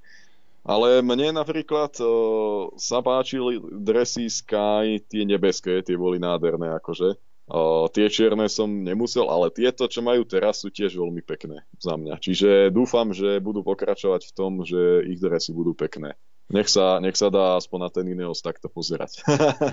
keď, už, keď už to tak na tej tur dominujú. Ale možno posledná taká myšlienka, ale tento rok sa bude dať konečne na Ineos podľa mňa na tur pozerať. Je to tým, ktorý má zábavných jazdcov. My sme to už vraveli aj v minulom podcaste, ale ja sa teším na Ineos a pretože Sivakov, Karapas a Bernal to nie sú, no, že kúkajú na vadmeter. To sú proste cyklisti.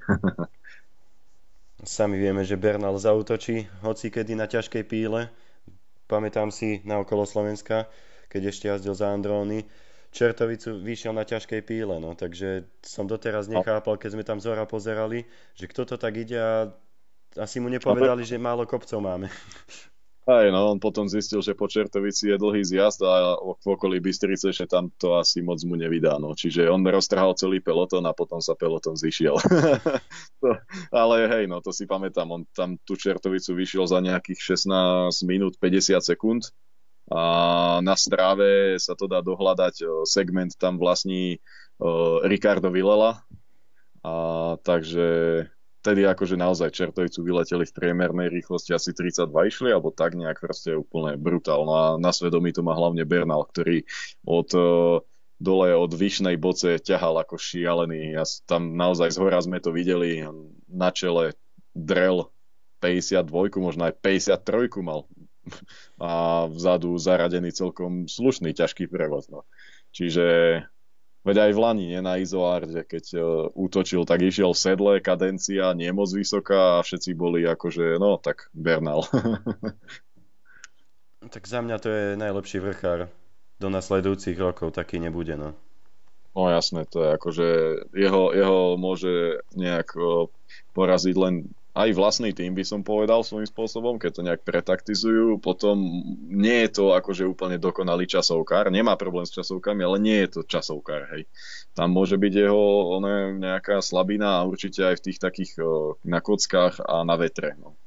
Čiže uvidíme, čo Bernal a hlavne čo tento rok Bernal, keď tam nebude Tomás ani Frum, proste nebude tam mať tých takých kvázi svojich o, nejakých o, koučov, trénerov, hej. Proste ide už on ako veľký líder. celkom mladý tým do kopcov Sivákov s Bernalom. Taká mladá dvojička tam budú spolu, ale teším sa na to. A ako si povedal, bude to konečne nejaké oživenie zo strany Ineosu a bude sa dať na nich pozerať. Samozrejme, to sa na to teším a myslím, že všetci sa tešíme na túr, veď túr je túr, no. Je to najväčšia pecka celého roka. No a tento týždeň sa ešte teda môžete tešiť na ten jeden veľký podcast do Tour de France, kde sa porozprávame o tom, ako dopadli aj majstrovstvá Európy, ale hlavne naozaj tam sa budeme venovať 107. ročníku Tour de France, prejdeme si etapy, kľúčové momenty, povieme si o, kompletne, každý tým si prejdeme o, za nejakých 5 minút by sme chceli povedať ku každému týmu niečo, čiže bude to opäť dlhý podcast, ale verím, že opäť si v ňom nájdete to, čo sa vám páči a čo ste možno nevedeli, veď kvôli tomu to robíme.